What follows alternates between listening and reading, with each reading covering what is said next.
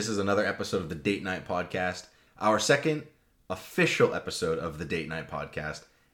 I wanted to talk about that just real briefly, mostly because when I was listening back to Little Mermaid, we just dove head in. We were just like, yeah, we used to be a podcast, now we're doing this now, so let's go talk about Little Mermaid. we just like talked way too fast and glossed over some things. So I want to take time to just explain how this podcast came to be. It all starts because I had a podcast called With a Side of Franchise. That's what the first five episodes of this podcast were from. So those original five episodes that I posted were from a different podcast. That's why there's like different intro. Um, and I kept saying thanks for coming on to cast.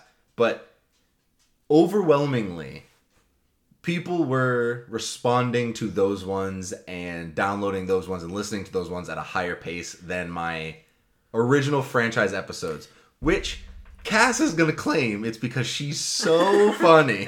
I mean, what's the difference? Me.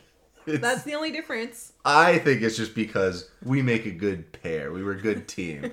but Cass does make things a little more fun. So we, yeah, but it's just like we were hearing like everyone that was like reaching out to him was being like, "Oh yeah, we like love the date night episodes." Mm. Like, for the most part, everyone that was reaching out was saying we really love the date night episodes. I obviously had a lot of people that were like close to me saying like they really enjoyed the franchise episodes, and my most downloaded episode happened to be a date night episode, and it was by like twenty or thirty downloads. It was up in the in the hundreds. Whereas I think Rocky Four was like my other next highest download. No, the April award show with uh, film update time was technically my highest downloaded episode, but that was with a special guest.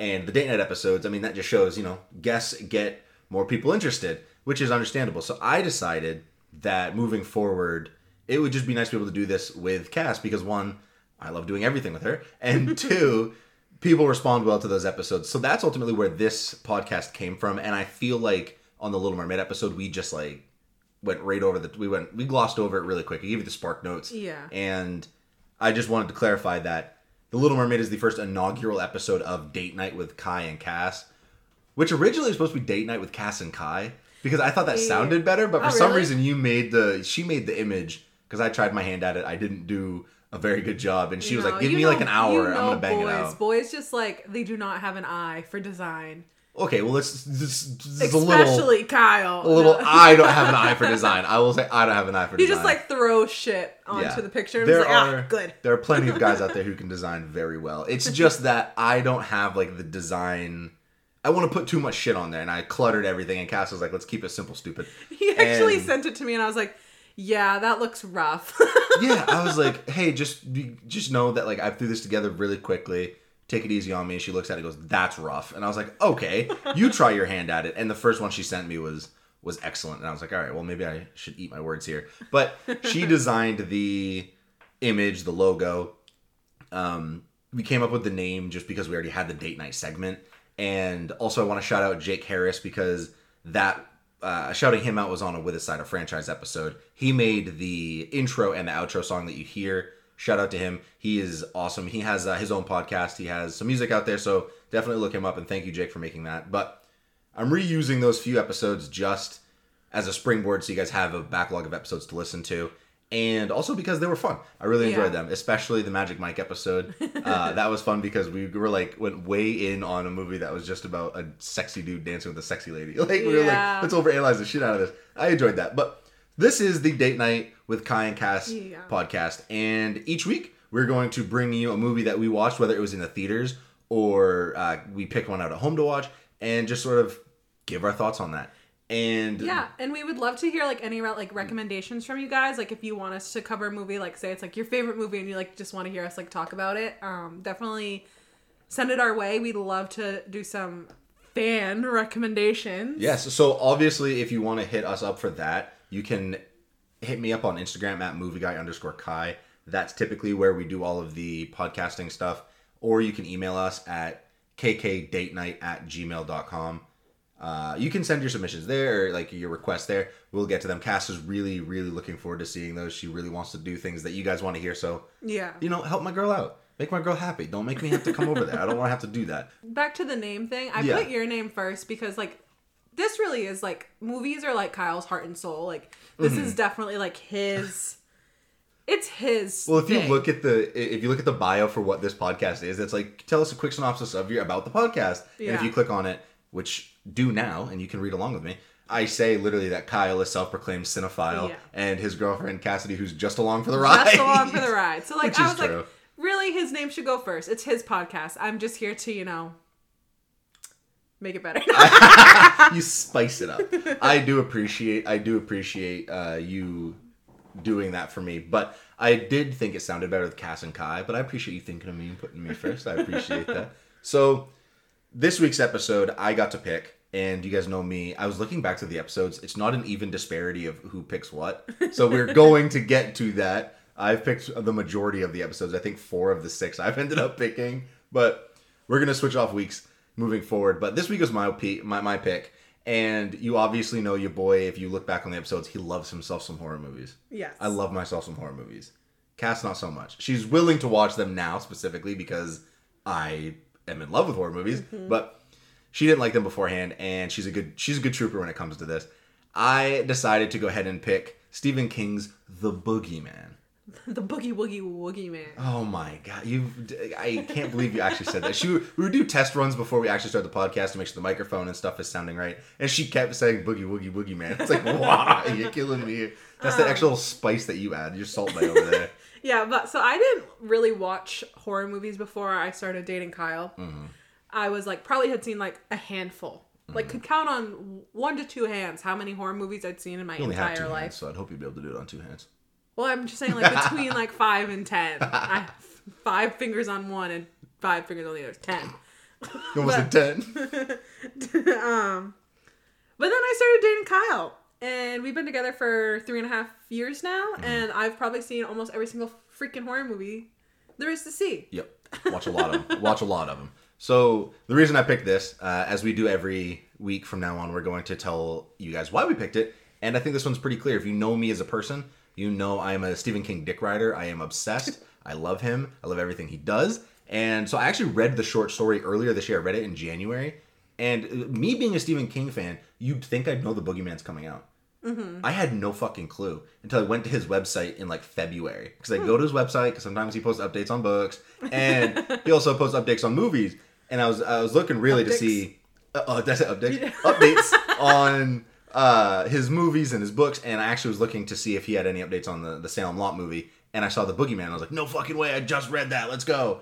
And I was really really excited to see how they took that like 10 15 page short story and made it into a 90 minute feature and that's why i ultimately picked it i love stephen king i read the short story so i want to see how they compare what uh when i said we're going to see the boogeyman what were your initial like feelings Well, first off, he told me we're going to see the Boogeyman on Wednesday. right we got to see it early thank you to amc not like they sponsor this it's because i pay them $20 a month and i'm able to see things early like that Which so I had to go see this movie after work. And I know some people some people love to do things after work. I think that's freaking nuts. yeah more power to those people i just More power. Like when I go out after work and I see people like out and around, like eating out at restaurants, like hanging. I'm like, do people do this? like you don't just like go home and die for the rest of the night like, do people actually like do things after work? Let us know actually if you do things after work because we definitely we don't. We're the type we come home, mm-hmm. Dinner, we have watch TV, dinner, read, we watch our TV, and we go to bed. Mm-hmm. I'm coming home from work and changing into my jammies. Yeah. Even though I pretty much work in jammies. because for those of you who don't know, I am a nurse. I work in the operating room, and so I wear jammies every day. Mm-hmm. Fair enough. yeah. So, so you were like not about it when we were going when we were. Going Oh yeah, that's it. what we were talking Yeah. about. um, yeah, I was like, oh, fine, like we'll go. I remember asking because I was like, I will go alone. I will go alone. I have no problem doing it, but I really want to do this on the podcast Mm-hmm. because I'm not going to push you to go to see a movie you don't really want to see early yeah, and on a weekday. yeah. And you were like, "No, I'll go. What time is it?" And I was like, seven, and it's like at the theater that's like twenty minutes away, and you're like, "Oh, okay." almost pushing bedtime a little, but we'll be Yeah. fine. Also, like I every single time we make plans for after work, something happens and I like have to stay late. yeah, Like it's true. like as I've said, like we don't do things after work. We've probably planned things like three times after work in like the past three months, and every single time they come up to me at work and they're like, "Can you stay late?" Yeah. And I'm just like, I am a hardcore people pleaser. It hurts me to my core to say no to people. That's why you said yes to going to see the movie. Ex- exactly. But so when they ask me, I'm like, I'm sorry. I'm like, I'm sorry. I really can't today. I'm going to see a movie. And I wonder what they were thinking. If they're like, oh, she goes to see movies after work. They're probably like that's a normal thing people do after work is do things. but no, I think you also you never say no to them. So like no, I can't. one time no. is, is isn't gonna isn't gonna hurt you. And they even got you out right on time too. They were Yeah, like, "They I ended up not here." staying late, but there So was a chance. that's tho- that's how we came to be. That's how we came to be the podcast. That's how we went to go see the movie. And we're gonna go ahead and jump into our next section, which is the trailer game, and we'll do that now. hidden the dark. It's like all those spooky monsters you think are hiding under your bed. It's not real. What is this?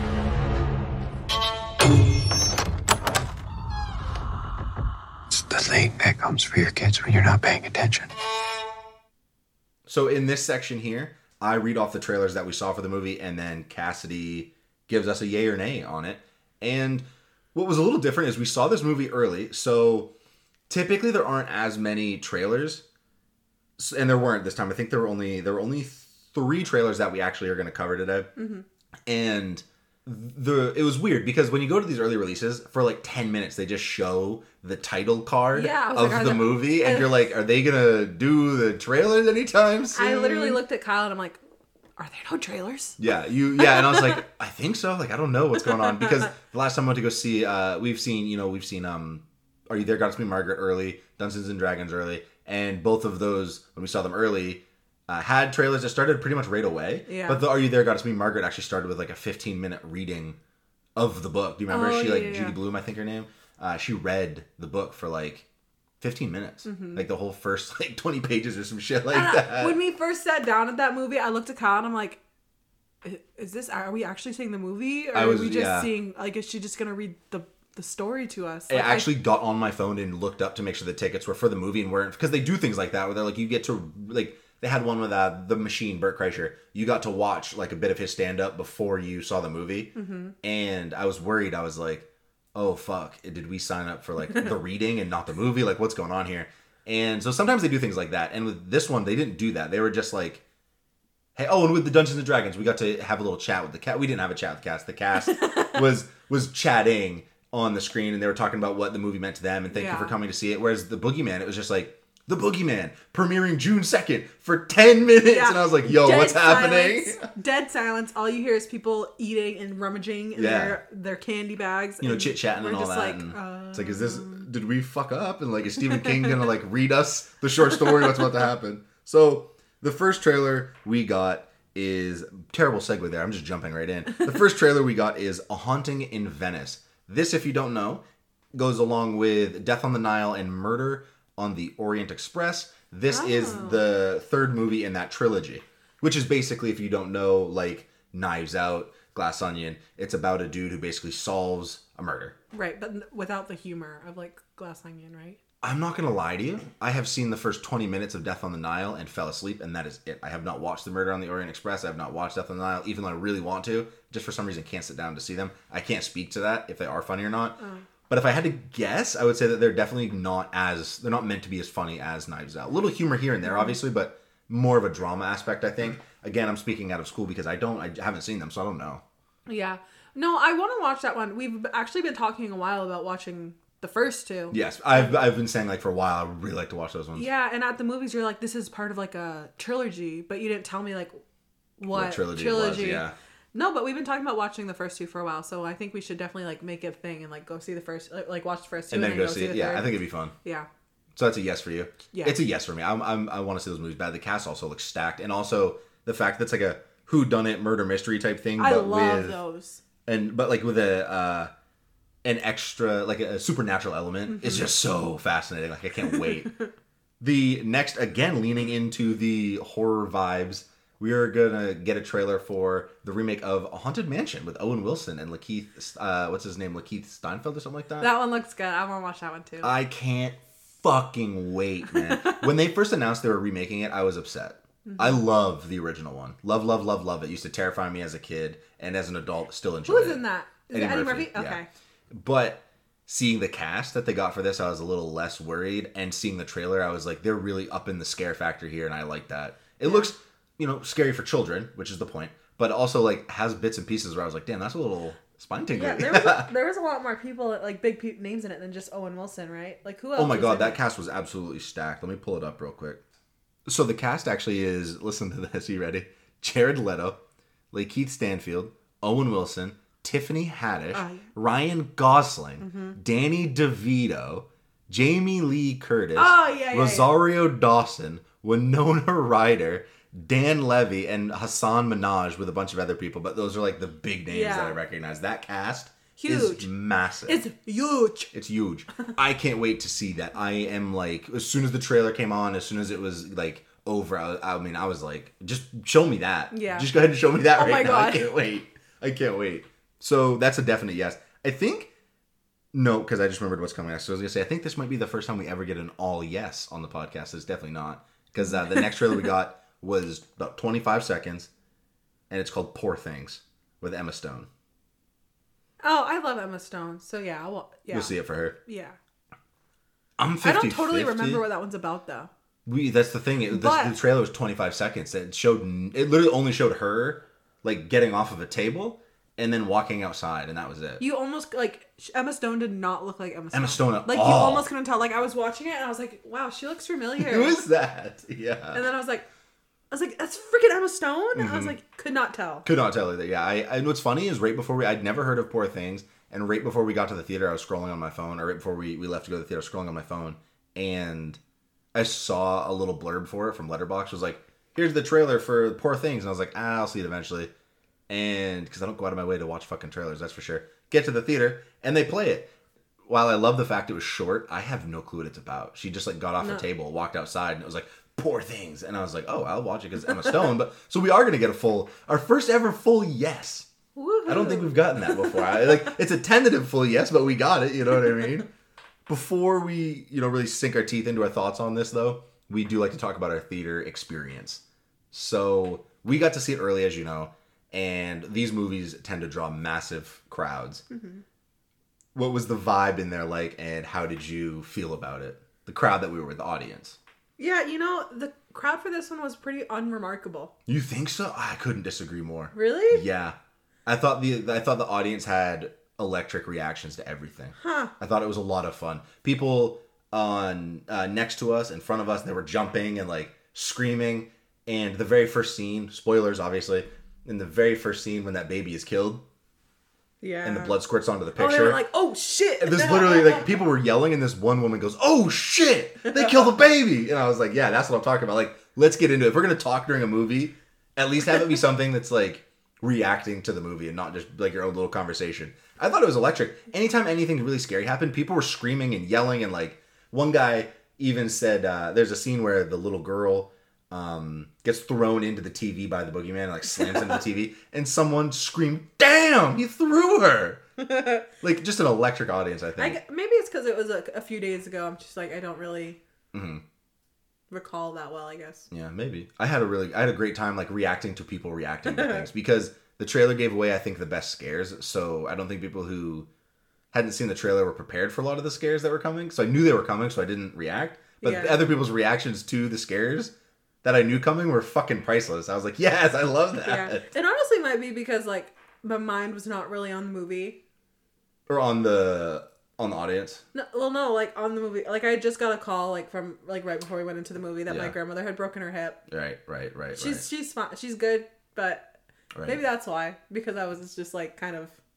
I You know. yeah, you were kind of like processing the fact your grandmother broke her her hip. Yeah. Yeah, that's. I mean, that's a fair point. So maybe maybe that I was swayed a little bit. Mm-hmm. I was kind of not.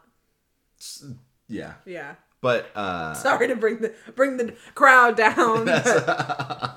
They bring you here to keep us up, man. I know. No, I'm my just, bad. I'm just kidding. I'm just Fired. kidding. Fire me now. I'm kidding. Uh, the but you have to admit even after the movie it was fun because people there's Oh like a shit ton of people trying to get on the elevator because the theater we went to has three floors and the escalator down is broken so you have to take the escalator or the elevator the elevator hold on No, the no. elevator only fits like 10 people and so Max. ma- like that's like tight and so the other day I went and it's been three fucking months with this escalator so I've been going down the up escalator but I shit you not, I was like, I'm just going down the up escalator. I've done it before. I did it a couple weeks ago. I did it last time I was here. I'll just do it now. I got on the escalator and walked in place four steps and never left the top at the top step. And I looked back at Cass. I just turned. I was like, Nope, not happening. Can't do it. And first up, like this set of escalators is like the tallest escalator I've ever ever seen. Like it's like through a th- three story escalator. Like Yeah. it would take him probably half an hour It, to get I mean, down it does. Well, the last time I was doing it, I was texting you, and I actually started to get dizzy and had to put my phone away, and was like, "Focus Yeah. on the stairs, man. Focus on the stairs." Yeah, and I don't know how he did that because I like I right away I was like uh uh I was like I can't do that. I have a hard time just like stepping onto an S. Yeah, you were like, I can't do that, and I was like, watch me, I got oh, this. Come on, Literally, literally took four steps in place, never moved, never moved once, and I turned around and I was like, not happening. He's like, and yeah. Cass goes, Cass goes, you liar, you've never done that before. And I was like, I swear I have. I've done it a couple times. I promise. I wish I would have recorded it. It Cass, was like Cass, and then and then you were like, you to protect my pride, you were like, they must have turned the speed up. Yeah. You're like they turned the speed up on you. You couldn't have gone down. It was too fast. I love you, baby. You're not, you're not less of a man because you couldn't go down the up escalator. That shit was so funny. And then obviously because we tried to, I tried to pull that stunt. We lost our spot in the elevator line. And We were like one of the first ones out of the theater, and he's like, "Now let's go. I'm, I'm gonna walk down the up escalator." And I don't know why he thought I would ever be able to do that because it's like a running joke between us about how bad. I am Mm-hmm. yeah, on bad escalators. escalators. She's the only person I've ever met that will fall down going up the up escalator. Like you will fall down. I You have, to like, mentally yourself. prep before I step on. Like I'm like, it's like a, like I gotta get the perfect moment to step onto that escalator. It's got to be an inner ear I thing with you. it's got to be an inner ear issue or something. I can't do the escalators. So finally, I swallowed my pride, licked my wounds, and got in line for the elevator. And we were the third, the group to go in. And what's funny is the second we get in the elevator, we were the first ones in. People started flowing They in, piled in. and this this dude stepped on, and the elevator fucking shook. It's and everybody was like, "Whoa, like, "You gotta get off, fella." bro. This, the guy in front of us was like, "Whoa, big fella, careful now. How many people this elevator hold?" and it was just like that's the that's the energy I was like taught. Like the whole movie felt like that interaction. Like everyone was just in on Yeah, the it's kind joke. of- yeah. Uh, people were trying to find stairs to go down, and this one girl was like, I found stairs, but you won't go with me. And I'm not going alone. I'm not being fucking killed because you won't take the stairs with me. and I was like, we just watched a movie about the boogeyman, and people are legitimately scared to go down the Yeah, they're stairs like, by "We're not themselves. going down the stairs." Love it. Love Uh, it. People were literally, a guy was like, oh, there's stairs over here. And his wife or girlfriend, or whoever he was with, was like. And I was like, that's what I'm talking about. I was like, stick to your guns, man. Yeah. But we. But it's another thing that happened in the elevator that was really funny is like on the way down they were like they were like, Well I do know like we should just lay down if like Yeah. if it starts falling and I'm like, How the fuck are we all gonna lay down? Like to, I said that to this elevator this es- elevator Elevator elevator group. full is like ten people in there. I'm like, How the fuck are we all gonna lay down? And who's gonna be on the bottom? And I, I some someone in there was like, we could all jump at the same time if it, if it starts to fall. And then Cass said, uh, yeah, stack it. We could we could lay down, or someone said we could lay down. You're like, how the fuck are we supposed to do that? And I was like, we could stack each other up. And then one dude goes, well, if we get stuck in here, who's getting eaten first? Like, who's volunteering to go first? And then he looked at the guy who got on the elevator last and was like, you big fella. And I was like, leave that guy alone, man. What's he doing? That shit was like that was just the energy was I really enjoyed the energy. I thought it that was thought- the best part of the movie. I thought Spoiler the, alert. the I think that our grades are going to be very different, and I think my grade is swayed by the fact that I love Stephen King, Uh-huh. and that I am also basing the interactions and the energy into my into my grade. I really struggled with this grade, really struggled with it. So when we get into that part, I'll talk about my struggles. But I really had a hard time grading this movie for a lot Huh. of a lot of reasons. Any other things you want to talk about for the experience? Snacks or whatever? I don't think did we even get snacks or No, I didn't get popcorn in the whole movie. I was looking next to me at the people with popcorn. the guy was- sitting right next to me is mowing like- down, and you were like, should have got fucking popcorn. I was like, we're gonna get fucking popcorn. Me and Kyle are trying to be healthy, and he's like, we're good. We just had dinner. Like we don't need we don't need snacks. I'm just Yep. like fucking fucking dang. I want fucking. Mm-hmm. And we get there early enough. Lord knows, to get line to get line for Oh, snacks yeah. I like to get the early. But that's going to conclude this section. We're going to go ahead and lock the door to the closet now. That's a good segue. That's a good second. Honestly though, like closets should definitely have locks on them.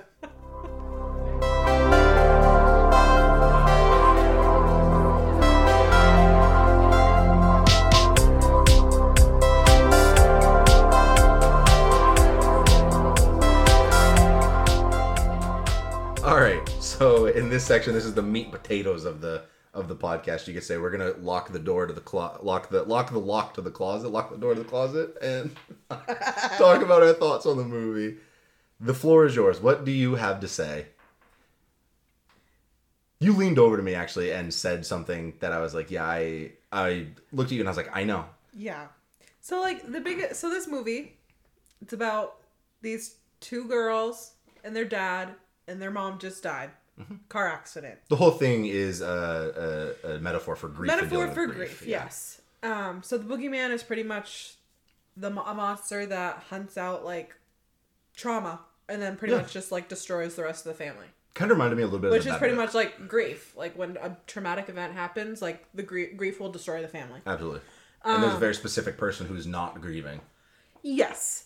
And so obviously the youngest girl, how is in in most movies, is the one that's interacting with the monster or has interactions with the monster first. And it's because young children are the easiest targets. Yeah. They're the easiest to believe, they're the easiest to scare, like they're the easiest. They're And more then- perceptible to those things. You know what I mean? They haven't been conditioned to be like, no, that's not real. Yeah. And then the teenage daughter starts seeing it. So just for reference, these the, the younger daughter's name is Sawyer, and the older daughter's name is Sadie. Sadie. Yeah. And so then Sadie starts seeing the monster. And they start having interactions with this monster, and it's like the monster is like banging around, making noises in their house, like they can hear it, and it's like, where the hell is their dad? You said that to me in the theater, and I gave you this look like, I was I, come yeah. on, man, I don't fucking. Like I literally looked over because like we see in the beginning, like the dad literally works from home. works. He's home twenty four seven. He works from home, His lives at office, home. Like, he's a psychiatrist or Yeah. whatever, and his office where he sees his patients is literally in his home. Which is a bad idea. I would never freaking do that. Like that's crazy. Like yeah. why do you want to know like these people that you're seeing obviously have mental issues and i'm not speaking illy about them but like why would you want them knowing where you live especially ones that are like the man who sets this whole thing in motion, Billings. Yeah. Uh, I think I can't remember his first name, but his last name was Billings, and he goes into the home and kills himself in the home. yeah Like you're just opening. I get it saves money, uh, makes it a little more personal for people. I've been to a therapist who worked out of her home. The whole thing just really freaked me out. It just feels it's like just weird it just feels like you're setting yourself up for something bad to happen, yeah and that's exactly what did happen. But Yeah. but to get to your point was that he was just fucking absent. Yeah. ninety percent. I thought the movie was going to be about him handling the boogeyman, and it was more about Sadie handling the boogeyman because. Yeah. The whole thing, I thought, okay, we're going to deal with grief. Their mother died in a car accident. He's clearly not dealing with it. He's going to have to face that in the form of the boogeyman. yeah But he doesn't. Yeah. He's a non factor through the movie, essentially, until the very end when he is basically kidnapped by the boogeyman Mm-hmm. and lured into the basement. But yeah so he like literally you know he works from home but yet it's like 6 p.m 7 uh, it's dark out the kids are supposed to be in bed and they're hearing noises and where the heck is dad Slamming noises and like electric, like the little girl uh, Sawyer's like walking around through the house, like, like throwing like, her say, ball like, around, Sadie, like I know that's like Sadie, I know it's you. Like she's, She's literally yelling, yelling, yelling. and, like the dad's just like nowhere to be found, and it's just like, where is he? Right. I, it was a little unbel.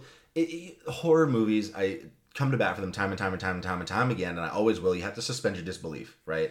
But my issue is we're dealing with children whose dads like. If you're like, yeah, he's a psychiatrist who works out of the home. He has to go to the emergency room late, occasionally, do like- all this stuff. You've established he is home 24 7 and schedules his appointments around his kid's schedule because the opening scene, he kicks a patient out basically because he has to take his kids Yeah. to school. He has to pick right back up when he gets home and then has to end his day when he has to go get them.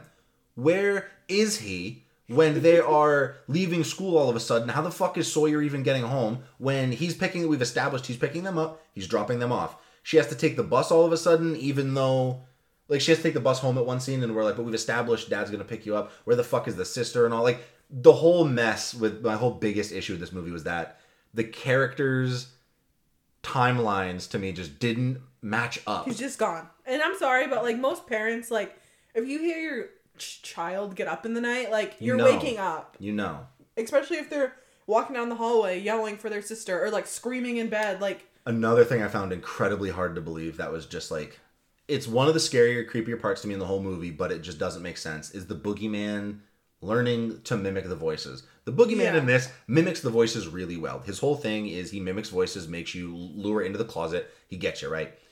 My issue with that is the noise were so guttural and loud and just boisterous that you could tell something was wrong and these people aren't waking up.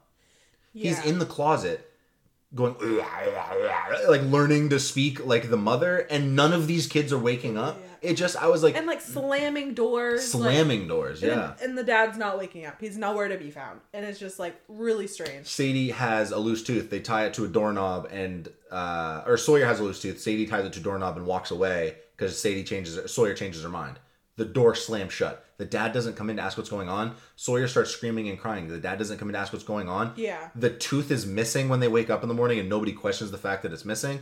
Um, the guttural the guttural mimicking noises coming from the closet nobody's waking up to that dude i'm telling you right now my dog sneezes in the middle of the night my dog breathes too loud in the middle of the night i'm waking up i couldn't imagine having a thing in the closet going like sh- like oh god, it was terrible.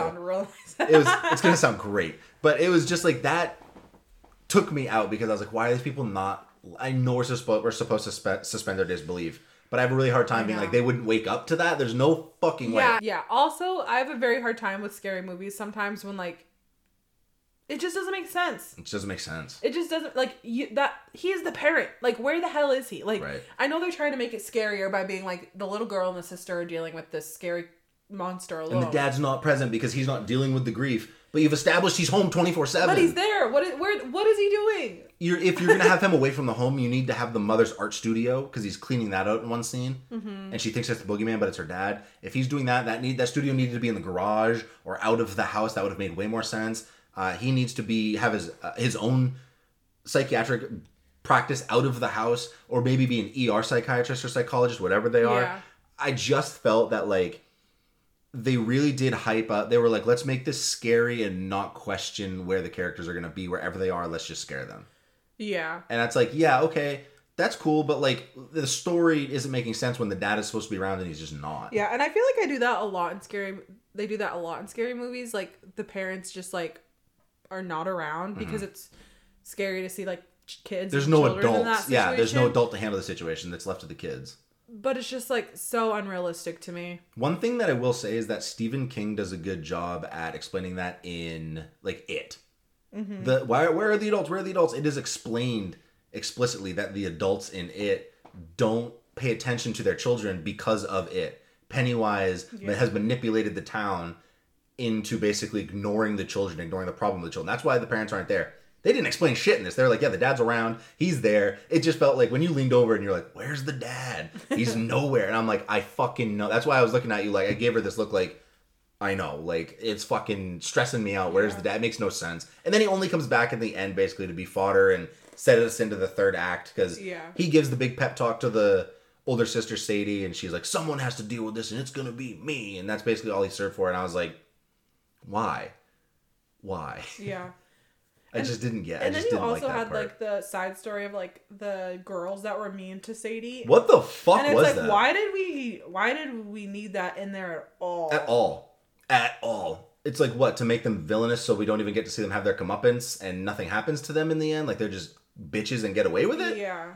I like what was that? Was I the point of them literally to just shove her in the closet so she comes face to face with the monster? Like that's you could have the done whole that. fucking point. You could have done that in any other way. You could have set that up in so many different ways. You could have set that up with some sort of pet potentially being in the home, going into the closet, and her going in after the pet, Yeah. and the pet being the boogeyman. You could have had the friends come over and be like, when they like when they when they were like, let's go into the closet or let's go into your mother's studio. They could have been like, let's what, what's going on in the closet, and they could have all gone in there or something. But to have them all be bitches. Like straight up, these people were these people were fucking assholes. They had no redeeming qualities. They clearly did not like this girl, and yet They're she still is like, yeah, let's have a sleepover. And then she's agreeing to go into her dead mother's studio to show her where this man killed himself in their house. I was like, you're taking me out completely Yeah. with this part of the story because what purpose is this serving? Have the solo friend, whatever that friend's name was, I can't remember her Yeah. name. Stephanie, I think it was maybe. A lot of S names in this. I think her oh, name was was Stephanie. Stephanie. But oh, the actress who plays her name is Stephanie, I think actually. But Bethany. It's Bethany. Bethany. So have Bethany still be in the story, but like, be nice. Yeah. Like she is nice to her, but like, what's the point of having these other friends around that are bitches? Is it to build Yeah. up sympathy for the character? We already have sympathy for the character. Her mom's dead. Okay, her dad's not around. We get it. like there's no reason for the those girls to be in the movie at all. at all. It just felt like let's It add honestly some time just with made you this. fucking it made you mad. Like you're like no girls are actually like girls can be mean, yes, but no there no girl is actually gonna do this. Yeah. I, I mean I can't I can't speak to that. I don't know what people are capable of, but it just felt like in this movie it felt so out of place. This movie isn't about her friendships at all. So why are we getting into those? It just felt extra. It felt so extra. It felt so unnecessary. It felt so unnecessary.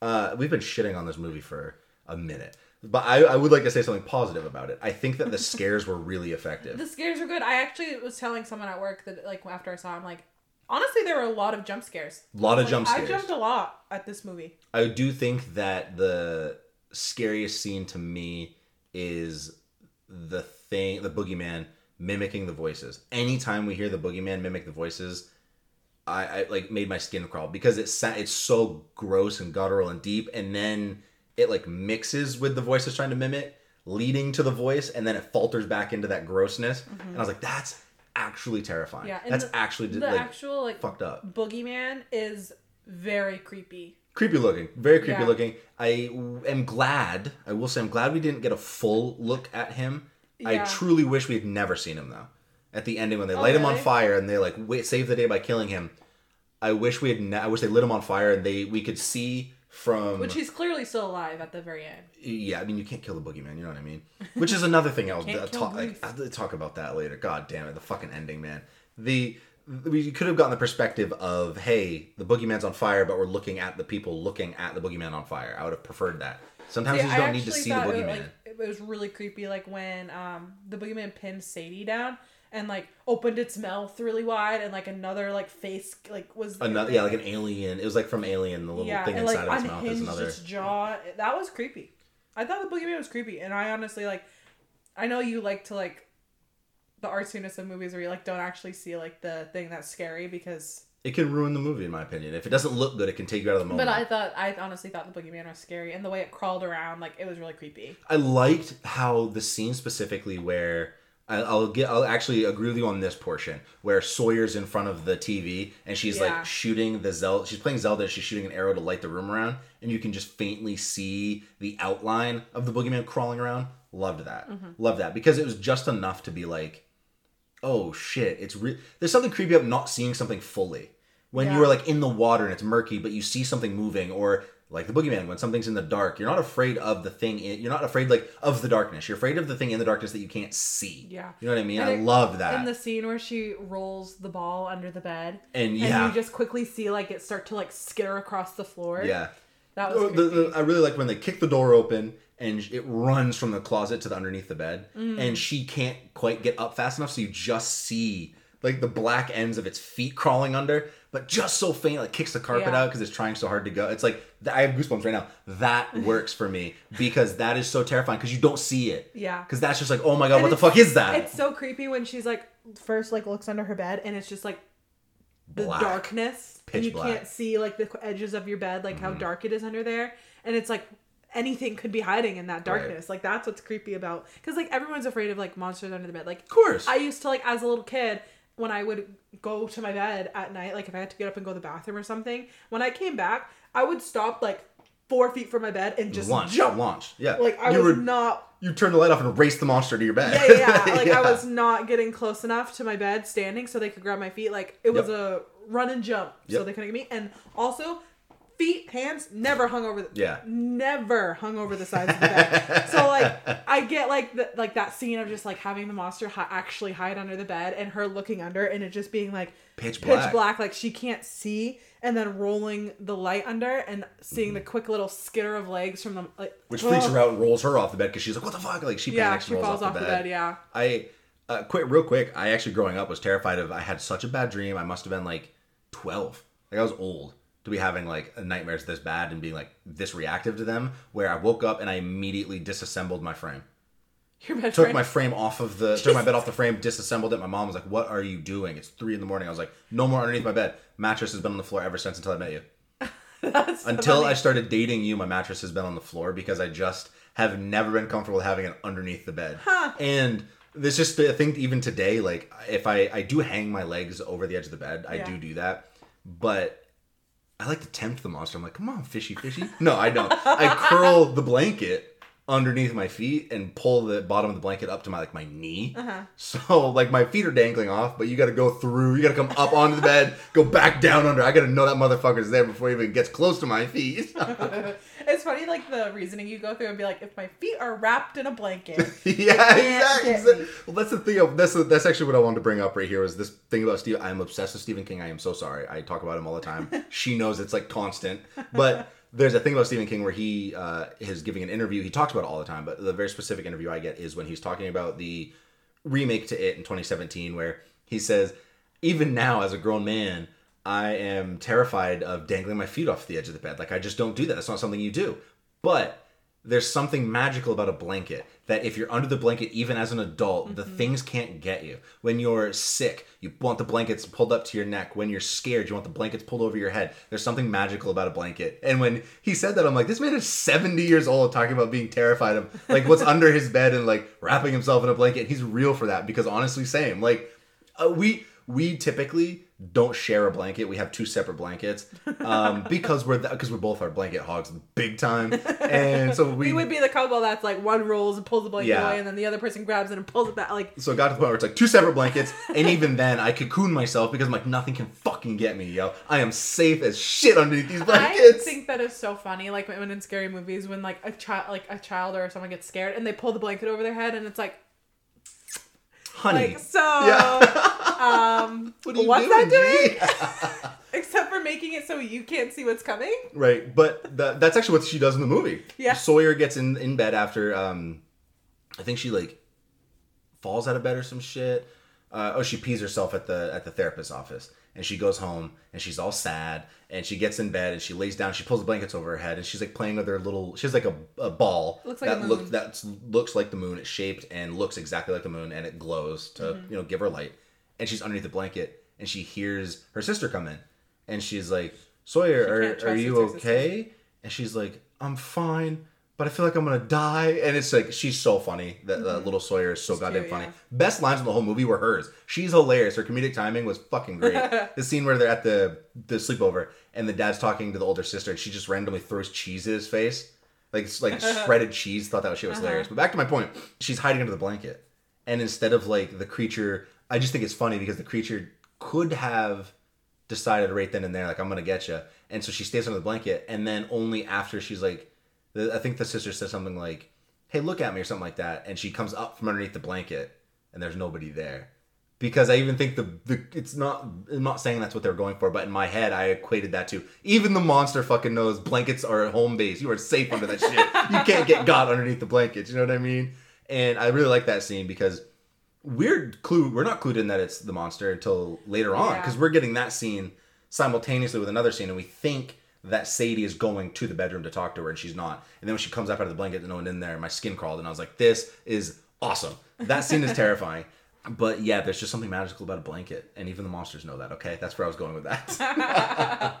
But speaking of, I just want to actually say that I think one thing I really did enjoy, enjoy about this movie was the comedic timing. There was a lot of moments in this where people were laughing in the audience, and it mm-hmm. wasn't like constant like fear after fear after fear. And anyone who like talks about horror, creates horror uh, movies or novels or whatever, they tell you that you need to have um, some sort of levity to like break that because you don't want your reader to be constantly or your your viewer to be constantly terrified. You need some sort of pressure release, and I really think that they did a good job of like adding in the comedy at the specifically right moments. Yeah. I think the comedy was well earned and it didn't feel cheap and it didn't come after the scare. Like Jurassic Park did that where it's like this is clearly meant to scare a child, but then it delivers a comedic moment almost immediately after to sort of be like ha ha ha ha like look don't be scared. This let you sit in the fear, but later on is like let's go ahead and release the tension here and give you this quick little jokey joke. Haha, she's throwing shit at cheese at her dad. I just thought that was funny. Yeah, I agree. Like there were definitely some good, funny moments that didn't seem like too cheesy. Mm-hmm. You know what did feel cheesy though? This is where I was going with that. I'm sorry. I was gonna take this somewhere that I thought felt uh, because that felt good. What felt cheesy to me was the fact that she goes to the Billings house mm-hmm. after you know his kids are all dead. Yeah. Uh, he's committed suicide. The house and yard are in, I mean, just shambles. Mm-hmm. The the pool is black. The the lawn's disgusting. Inside the house is just torn up. There's no electricity, and then she just runs. There's candles everywhere, which I got. That just fucking drives me nuts. There's candles everywhere, and yet somehow they're always like going, but never burned all the way down. It just I was like, there's no fucking way. Oh, and also somehow this this creature can control the electricity in the house and make it so you can't turn on the freaking light. And also can blow out the candles, but is terrified of light. So like, how does anyone ever use lights? Yeah. Like it made no sense. And how like that's my biggest pet peeve is they walk into the house and they like flick on the light, like the house that they've lived in this whole entire movie, and the lights have, been, which also they never have the lights on. Why? Like if Yeah, I the get scared, on. like she gets scared in the kitchen and she opens the fridge and uses the light from the fridge. I'm like, just turn on the light. Right. when you walk into a room, do you not turn the lights on? Yeah. Especially when it's like two in the morning. like you don't that's turn the lights on. That's Kyle's biggest pet peeve with me is I turn, Turn on lights the lights on and and I leave them don't shut them off. But it's just like in these movies, they're like walking around the house in the pitch dark, and it's like, who does that? Right. Like, it's like two in the morning and it's pitch dark out, and you're just like cool. why are you not turning on the light? I'm turning the light on every time I go in, in or out of a room. I'm turning the light on and then off when I leave. You know what I mean? But what really cheesed was just like really cheesy to me was having the mother and the wife of the Bill like the Billings children's mother and the Billings man who kills himself. His wife. Yeah. So the Billings, uh, we didn't really touch on that. The Billings Yeah. are the family that the boogeyman terrorized Yes. before he moved on to the family that is featured in this Yes, movie. and that's because he killed himself in the house, and it sort of Yeah. kind of expands into the, their their territory too. So the boogeyman can now go to their house. Yeah. Another thing that felt messy. How's the boogeyman get around? I'll get to that in a Yeah, second. how But let me is he finish getting this from thought. house to house? Let me finish this thought. The cheesiness of it. That house is so fucked up and destroyed. There's no possible way anyone could live there at all. There mm-hmm. is no chance someone lives there, and she's just there with a shotgun. Well, waiting. she's obviously crazy at this point. But like, why not move? Your Because three kids are you. your three kids are dead, and your husband has killed himself, and you're still living there, and you've just let the whole thing go to sh- everything goes to shit. It says murderer on the outside of their house in spray paint. Like you're just falling apart. the best thing to do is keep all of the lights on all of the time. But that's what she was saying. The mom was saying, the Billings mom was saying that it go- will follow Yeah. you. Like you, there's no getting away from it. But my whole thing with that, I know she she says that, and that is true. And as far as having the lights on every t- all the time, they clearly showed in the movie that somehow the boogeyman can control the electricity. Right. So then why? This is what I'm getting at. So then why at the end of the movie is Sawyer safe when she has those lights wrapped around those Christmas lights wrapped around her? Wouldn't the boogeyman just be able to be like, no, no electricity, bam, done, turn it off? How the fuck? Where are the rules? Yeah. Where are the? You are setting me up. I need to know the rules of how this thing operates. Even it has rules. Yeah. Pennywise has rules it operates by. Boogeyman just is there and can control electricity sometimes Yeah. and isn't always hungry. She doesn't always kill. He takes his time killing. Okay, that's one rule I can accept. But where's the rule on electricity? This woman has to live with candles. Mm-hmm. But the thing when Boogeyman decides to come, When he walks past, when he walks past candles candles, he blows them out. Yeah. When he wants to turn the electricity off, he turns the electricity off. He blows out bulbs all the time. He won't let her turn the light on in the closet when she when uh so when Sadie's trapped in there with him. What are the, what are the rules? It felt cheesy. It's too to much me. gray area. Like, Way it's too way much too gray much gray area. It's like how is he doing this, but not this. the whole going to the Billings thing's house just like fell flat for me. I just couldn't get by that. I didn't like that at all. But they felt have cheesy. to give you the story. Like that's how Yeah. you have to figure out what Yeah. the monster is. for sure. And I hated the scene that capped that that the, the the capper for that scene is her telling Sadie, "Don't move. It's right behind you," and then shooting a shotgun shell past her head to get the boogeyman. What the fuck is happening? there are lights on. We didn't see nor hear the boogeyman in that scene, but the woman just says boogeyman's there, and then she fires eight, nine, ten shots before fucking Sadie can even get out of the house. Like the whole thing, just to me, I saw that scene, I was like, this is so gross. Just stop with this. I don't, I It don't like this. It was definitely messy. Like, was it was a messy movie. It was there was messy. just too much gray area where like why is it why can't they turn on the light? right. Why And what's with like, all this? Like as they're going into the house, the the boogeyman's rotting the house. There's like black vines throughout Yeah. the house. What the fuck is that? What is that? That's not even explained. And they don't do anything with that. They're just like, yeah, you, uh, It's it's just like crazy. the walls of the house. Whatever. It can go wherever those vines are. Well, someone explain that because how is the Right. boogeyman in her house, almost killing her, and then going after her little sister, sending her to the hospital, right? Then, an hour later, it's inside. It's not. It's not even in that woman's house until Sadie gets there, and then the woman ties her to the uh, to a wall or like a post because she's gonna lure the boogeyman in with her. Yeah. And she unclicks the the huge like floodlight, and the boogeyman just suddenly is already in the hallway, like I'm a coming, blowing out these candles, bitch. It made no fucking sense. Yeah. Like, are there m- multiple boogeymen? boogeymen I would. Uh, I wish that that was established. Because, yeah, as the ending said, would like, probably have you believe there are multiple boogeymen. Yeah, because as we said, like, it goes from one house to the other quickly. Is it running outside? Right. Like, what's it? How's it getting? Is it just like transport? Like, is it like a, is like transporting from one to the other, like some yeah, sort of like portal? how does that part work? Because we clearly see like the boogeyman is actually like a real thing. Like they set it on fire. It's a tangible thing. It can get hurt. they shoot it many how times. How is it getting from place to place? Sadie even says one point, "I saw it bleed. We can kill it. I know how." And it's like, cool, dude. Yeah. But like, And then all of a sudden, How? like all of a sudden, it's just like appearing in the closet. It's just appearing in this house. Right. Like and what ga- kills me is where does Sadie find Sawyer at the end of the movie when she like goes down to the basement? She's in, In a a closet. closet. With fucking Christmas lights wrapped around it. The Yeah. boogeyman would be able to. You'd think the boogeyman would be like, "This is my domain, bitch. I rule the closets. Yeah. No electricity." like it either needs to be more paranormal, like more like like figment of imagination, or Follow the rules consistently. yeah, I just felt like it didn't really follow any of the rules it had established for itself. yeah, Uh, I think that it has really cheesy parts where you're like, which which the the rules, the breaking of the rules bends the or lends to the cheesiness of it because you're like, Yeah. okay, so it's just magically here yeah, all of a sudden. Mm-hmm. it's like manifesting here, and then it's like manifesting here. But like if it's manifesting like that, then you wouldn't be able to shoot it and make it bleed, as they say, or like you would it would just like be like, oh, I'm gonna get shot. Boom, gone. set it on fire. Agreed. Like Agreed. yeah, It's just like that really that really bothered me. We were talking about things we liked and immediately got back to this because I think that's just like it's there's a lot wrong with this movie. I think. I, I also I honestly think there's more. I and I'm an easy person to please when it comes to movies, More wrong but than there's right. more wrong than right in this movie. yeah. It feels like we're harping on it because we are. This is like a movie that is not going to get a good grade from one of us, and the other one is going to be explained. Yeah. So I think overall, like, would you recommend? Would you say, hey, you should go check out the Boogeyman? I think the movie was interesting.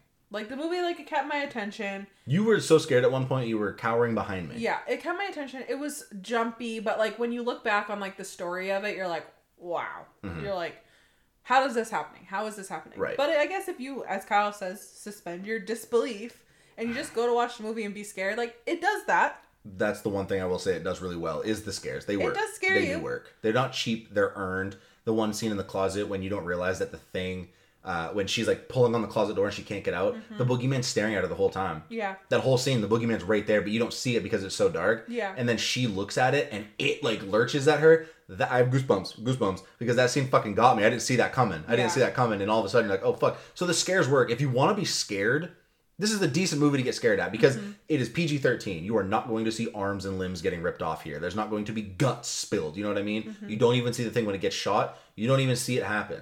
Yeah. And she's like, I saw bleed. It got shot. We didn't see that. So I'm a little also like annoyed at that. But you're not going into this and you're not going to be like, I'm going to have nightmares about blood and guts later on. It does a, an effective job of being a jump scare movie. It's good at that. It mm-hmm. never strays into blood and guts territory, which is also nice. But you aren't invested in the story because the only person I actually enjoyed in this movie was Sawyer, mm-hmm. the little girl. I thought she was a funny. I thought the character was funny. I thought the actress, that little actress, she did a great job, and she she great scream. When she mm-hmm. was scared, she had to scream. Loved it. That's really important when you have little kids. They need to be able to scream really well. I just think like outside of her, the story makes no fucking sense. There are too many goddamn holes. Mm-hmm. So would I recommend going to see this? I would with a caveat, yes Yeah. go in with an open mind know that the story isn't going to be all that captivating just go to be scared Yeah. just it's go to be scared good, scary movie with a subpar story. yes and i think i would say if you're not into scary movies this is a good starter scary movie. Yeah. Mm-hmm. you're not going to be terrified the whole time. You're going to get plenty of breaks. They're going to break up the tension with comedy. It's 93 minutes not a huge time commitment. This isn't gory. hereditary. This isn't midsommar. It's not three fucking hours long. So and it's not gory like you said and it has moments where you are legitimately scared but it doesn't like like force feed you those moments over and over and Yeah. over again where you're like i can't handle It's this It's spooky. It's creepy. It's the monster in the dark. Everyone's afraid of that. yeah it tackles fears that everybody has Yes. but subpar story. Don't read too much story, into the yeah. story. Don't try and figure anything about uh, out about the boogie the boogeyman. the reason I'm going to be so forgiving with my grade when it comes to that is because the story is not great. Mm-hmm. But I can also give a little bit of leeway with that because the short story itself is like 10 to 15 pages, I think. Mm-hmm. And it's the scene where the therapist is talking to Billings. That's the whole short story. Oh, The whole short story is when so Billings, the man who kills himself, is the main character in the short story, and the therapist is Oh, actually wow. the boogeyman.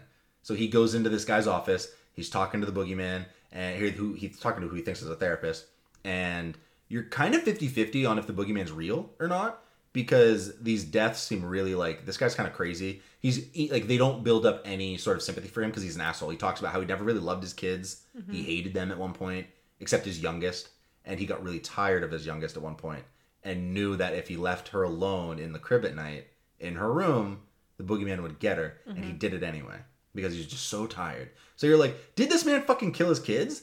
But at the end, he stands up to leave, and the boogeyman pulls off of the the therapist pulls off his face, and it's the boogeyman, and you're like, ah, okay, still a dick, so you don't really feel bad. But that's the whole short story is that little five to ten minute scene where Billings is like, it's the thing that comes for your children when you're not looking. Yeah. That's the whole short story. So. so they I literally will- had to make create like create the whole movie. I'll give them credit for trying to you to trying to take a 15 page short story that is not at all what the movie is and create something around that while still also being faithful and loyal to the short story which is Billings. He sets the whole thing in motion. So I definitely feel a lot better like knowing that because I feel like I feel bad crapping on this movie because like Stephen King is like such a homie. Yeah. like see we we have to so like we don't have to but like we feel like a connection to Stephen King because he's from our home state and he Mm-hmm. Stephen does, like, King has a connection to my family immensely because him and my uncle were neighbors, so they knew each other a long time. I knew him. Uh, when my uncle died, he sent flowers to the funeral. Like, I'm not saying I have a relationship with the man, but I am saying that his paths in life have crossed my family's path in life. Yeah. And also the fact that he was a teacher at my high school before I was ever a student yeah there, so but he we was a teacher feel at my high de- school. we definitely feel like a There's connection. a connection because you don't. A lot of people don't make it out of Maine. Yeah. And for a guy to do it and also be so closely tangled in tied. someone with my family, like I, I have to support. I have to like everything. I don't have to. I choose to. But it's it's also a gratifying feeling of like seeing someone make it out of a state that you don't see a lot of people making it out of to Yeah. do anything. And it's also just really nice because like he obviously like he loves Maine. Like he in every one of his books he mentioned like they're set in Maine.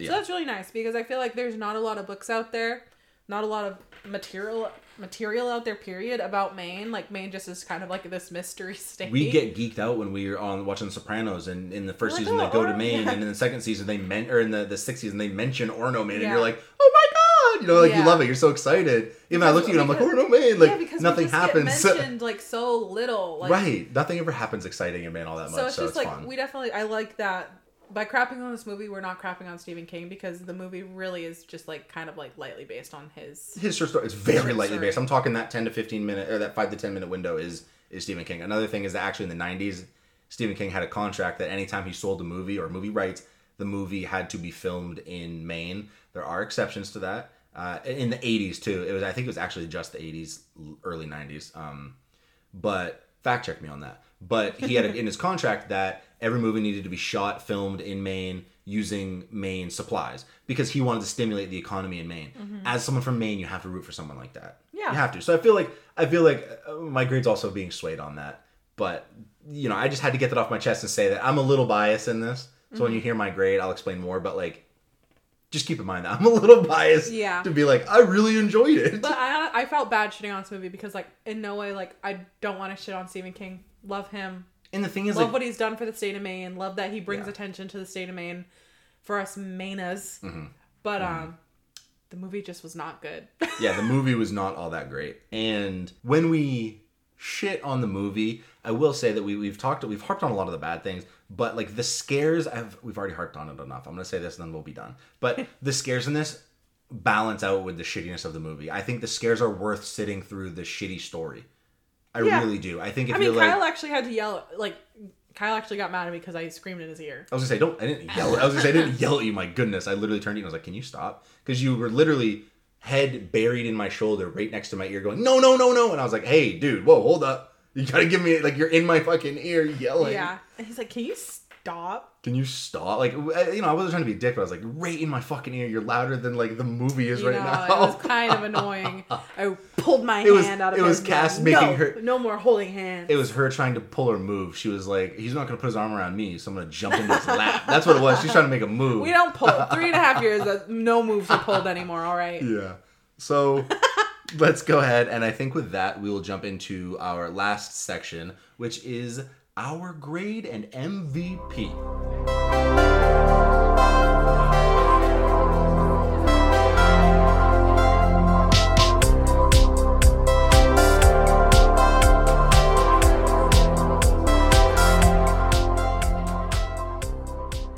Yeah. So what? At the end of the day, uh, we've we've harped on. So I feel like your I feel like our opinions are pretty much well known. I feel like our grades are pretty much out there already. But at the end of the day, what would you give this movie, and who is your MVP, if you have one?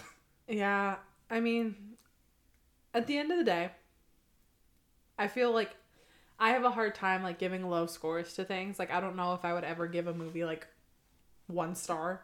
I've done it. Don't feel bad. Done to movies you like. Yeah, I gotta I gotta give this movie one and a half boogeymen.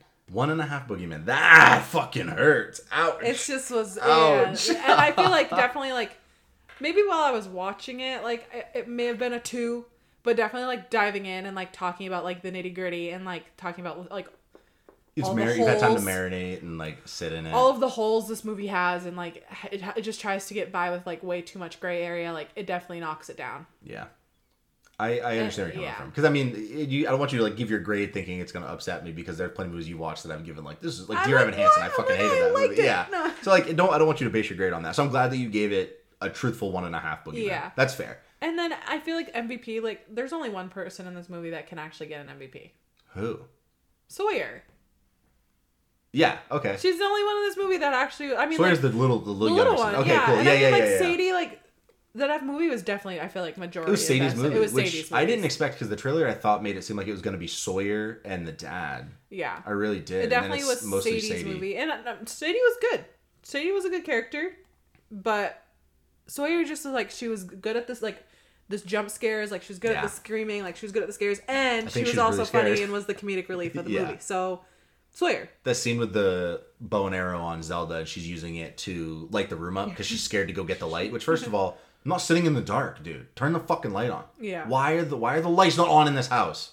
Okay. right? Why are Like they she's not sitting on? in the pitch She's sitting in the black, pitch black. downstairs. There's not a single light on. and, and she's scared of the dark. That's another thing I don't She get. is, She's like, terrified she of the dark. and literally she's goes sitting to in a bed room. with like her room like all lit up. Like Yeah. she ha- What holds the the, fuck? the lit up moon ball. She has the night light. She has like string lights. Her on moon ball isn't even lit, Everything is Oh, man. is light.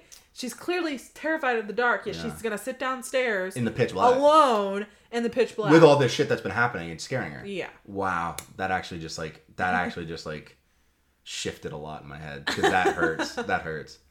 So I'm gonna say that I don't give out 0.25s for movies. I, I am strictly against 0.25s, 0.75s. But this is a movie Why? that, in my mind, it's messy. It gets way too messy when you start adding in 0.25s because what's to stop you from adding 0.26, 0.28? You know, I don't like that shit. it Let's keep it into weird. halves. Let's keep it into halves.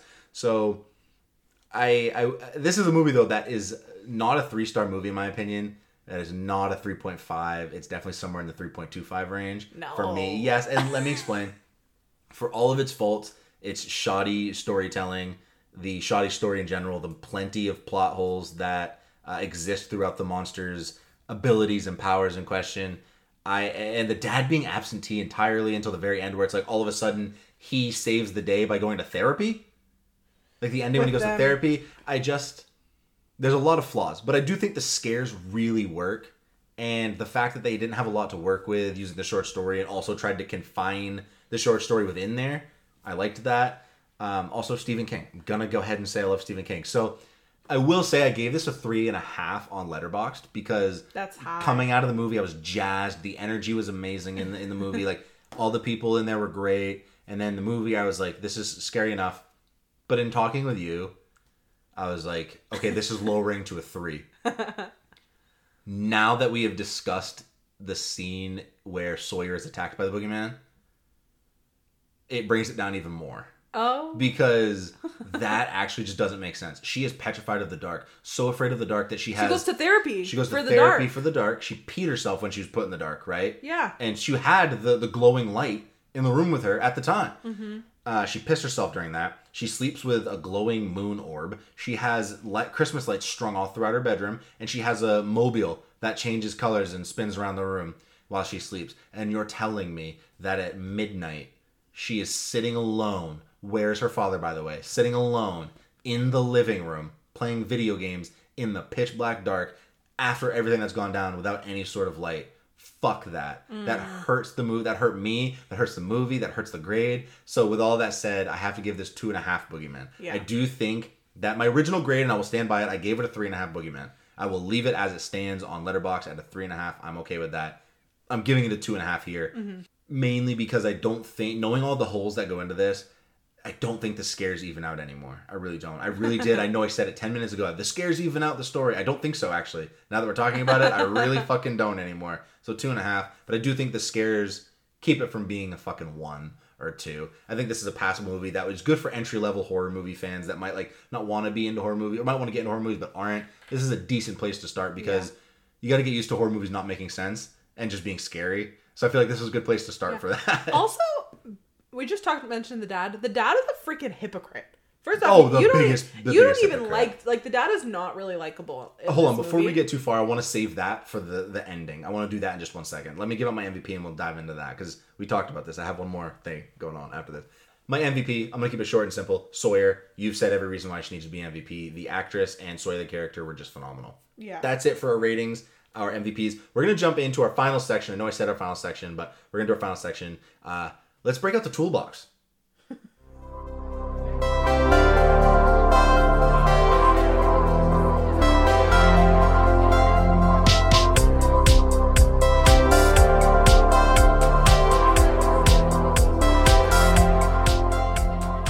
So this is the first time we're doing this. Uh, Cass and I are going to say one thing that we think could have fixed this movie a little bit. What is one thing you would have changed about the movie that would have either been more enjoyable or make this movie better? Do you want me to go first, or do you have something locked and loaded? I got it. Okay.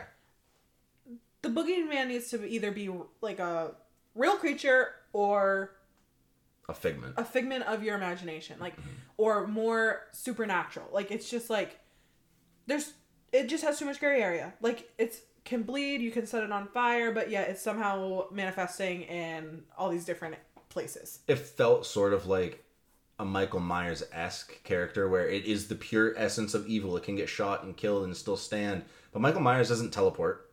Michael Myers isn't like stalking the darkness. He doesn't like live in the in the darkness. He is confined by physics and has to travel like a normal person. And it felt like they tried to make the boogeyman feel like a normal living creature, like a spider or something, but also has a little bit of this like super. Pick one. Pick a lane. Is it supernatural or is it Like not? is it real or is it not? Is it a figment of their imagination or is it actually there? right? Like Well, not even a figment of their imagination. Is this something that is confined by our physics and can be shot and killed like a normal thing, or is it something that can travel Like through spirit, like darkness? Like there has to be. I feel like there has to be a specific way, like a wolf. A uh, um, I'm drawing a blank. A, uh, a wolf man. What the fuck are they called? Werewolf? Werewolf. Thank you. like they have to be killed with silver bullets yeah. or like eaten by a vampire or some shit. You know what I mean?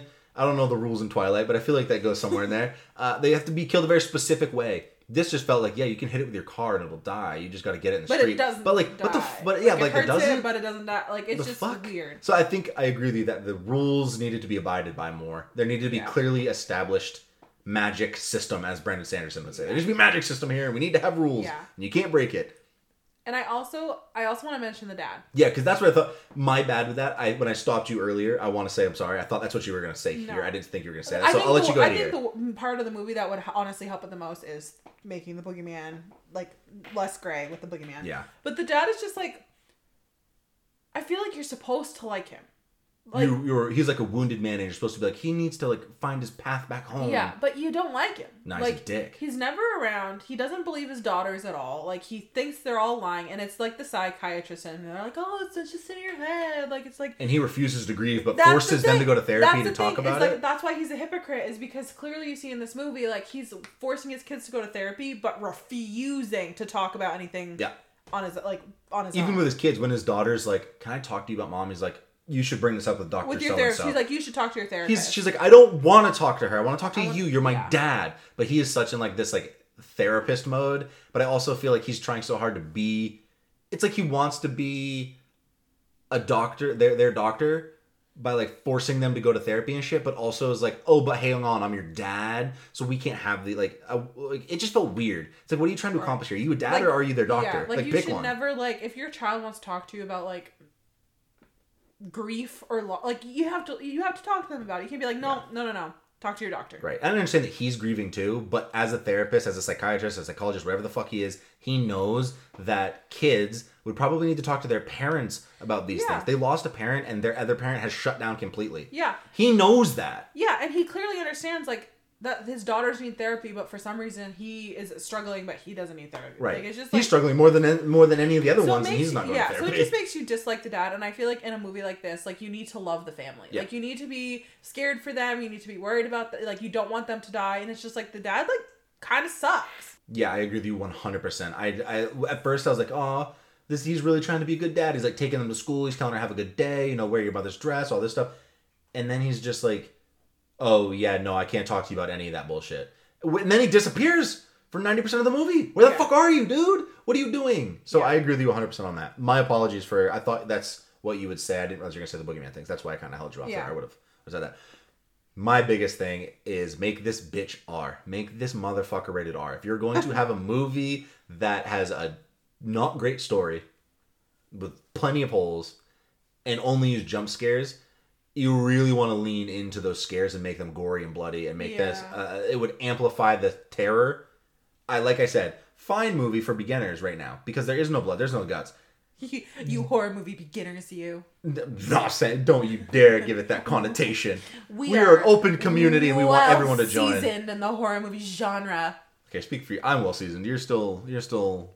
I'm elite and you're advanced. Okay, that's where we are in At that. At this point, I've seen pretty much as many scary movies as you have. But I would say that, like, for me, I think to make this movie much better, if you're gonna have like a shoddy story, you can forgive a lot if you see a lot of terrifying images. Mm-hmm. Make this, make us, let us see the boogeyman fucking rip that Billings woman to shreds. Let us see the Billings woman shoot the Kinda like the motherfucker and have Dead. him bleed.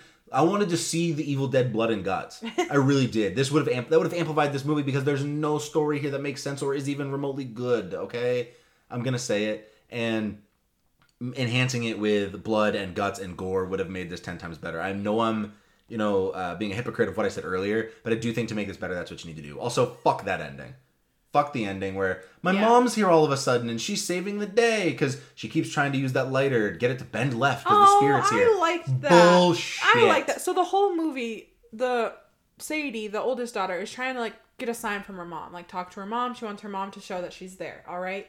So she says that this she has like a candle on there, say like, "Mom, if you're here, like Bend it to the bend left. the flame to the left," and it doesn't happen. It doesn't happen.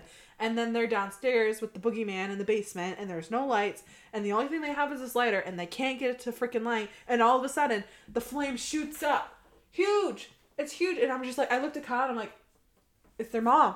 I'm Yeah. like, their mom's doing that. yeah, it was a And huge I flame. love- and, uh, I I'm a sucker for shit like that. Boo! And then you throw in the I fact that it. the dad is like, "I'm going to therapy now, and everything's great." And then uh, the the daughter, they all leave, and the therapist calls Sadie back in, and the therapist. the therapist is like, "Oh, I'm in the closet, sweetie. Come in here." And she goes to the closet, and then the therapist comes in the room. She's door. like, "What are you doing?" And she turns and looks at the therapist, and looks at the door, and closes the door. I understand that whole thing is meant to be like she's kicking the grief away, and she's really pushing past the grief. Terrible, I, man. yeah, that's what I thought you were gonna say was bad. Honest, I liked the scene in the base in the basement where like the light, the like fire from the lighter. I would have liked it if the father had and, stepped like, up and done something. kn- well, the father's leg is broken, uh, But which was cool. He did break his leg, and that was nasty. I did like that. I was like, "Oh, damn." but I liked that part. I liked the like the mom's there. She's like coming through for her family. But wouldn't you have felt it would have been a better redemption for the father to get on her good side and not just be like, yeah, at the end of Nah. this, and my par- my daughters were right, and I believe them now. I have to go to therapy. Yeah. I think him stepping up and being like, I'll take like him using some sort of way to like get the kill the the creature would have been a lot better to me. I think. Whatever. we I have mean, to he push does on from the help. mom. We Like, need to get over the like, grief. He does help because you Yeah. see this. Creature is like sucking the life out of Sadie or whatever, which hasn't done that the entire movie. And Makes no goddamn sense. You like see it's like sucking like what is that like the Dementors in Harry Potter? yeah, he's sucking the like the uh. blackness out of her, and you're like, this is terrible. And then the dad gets up and hits him, and yeah, but I would like to see him actually like but I thought the part you were gonna say that you didn't like, which I also Closing didn't really like, door. was like you they've burned the monster, you think it's dead, and then they're at therapy, and all of a sudden you like the therapist calls her back in, but it's not the therapist isn't there, and it's something in the closet, and then she just shuts the. It's like is it? It just just let it be dead. in the real exactly let it go we could have had a nice ending with them going outside everyone hugging and then watching them get in their car Like they've leave. healed. they're healing they're leaving the trauma behind okay awesome. They tried to do that same thing with the, keeping the boogeyman alive. They tried to get that point across being like look at her. She closes the door. And she pushes past it. No because we all know you've established in your rules yet again breaking them that the boogeyman won't leave you alone once it started attacking you. Her closing the door isn't going to do shit. When they get home the boogeyman's going to be there. Yeah. like their own rules. They're not following them. Yeah. like it just it, it grates my like when they did that i audibly groaned. I was like oh my come on. Even the dude next to me the dude next to me said don't do this. And i was like amen dude. A fucking men because like the ending was so fine. You wrapped Just it up with a him walk out bow. let him walk out They're of therapy. good. the dad's finally crying about the mother and like talking to them. They could have gotten in the car. Let's go get ice cream and hug and shit. Fine. Awesome. Love it. Great ending. Why'd you have to add the extra shit? Yeah, I agree. i'm just saying. So anything else you want to talk about? Are you good? I think we should wrap it up, we baby. are done. That is the boogeyman coverage. We are getting the fuck out of here. The one more time for all the listeners out there, the boogie woogie woogie man. Oh. so for updates on the podcast, again, slap a follow down at movie guy underscore Kai. You can follow me there. Uh, you can follow me on TikTok at movie guy underscore guy, uh, movie guy underscore Kai. You can follow me on Letterboxd at that boy Kyle seven seven seven. Uh, you can email us with suggestions at kkdatenight at gmail.com. Feel free to drop those. Cass is really looking forward to Yeah, that. you can message either of us on Instagram too. Yes, you can. What's your? Tell them your handle though, so they can message you. My handle is just Kasidy Turgeon. Is it actually? At Kasidy Turgeon. No, Yeah, one S. one. It's K A S I D Y. You know, I didn't know that. I thought it was, like, if numbers you at the can't find me though, like Kyle ta- tags me on his. Yes. Just yeah. I tag her in the posts. Uh, I posted on my actual personal story, uh, which is at that boy Kyle seven seven seven. But if you are listening, I am obligated to say, please share, please rate us because it helps us. I do have to say that we were up and at 'em for 72 hours and already have hit almost 200 downloads. To a lot of people, that might not seem like a massive number, but for us, that is awesome. And we greatly, greatly appreciate every single one of you that has downloaded and listened. You guys are fucking fantastic. But please share us. Let uh, a coworker know. Let somebody know. Put us on for your dogs. Tell your grandmother about us. You know, we're just two two people that like to talk about movies. So uh, with that, I bid you adieu and go watch a fucking movie. Go watch a movie. Happy Friday.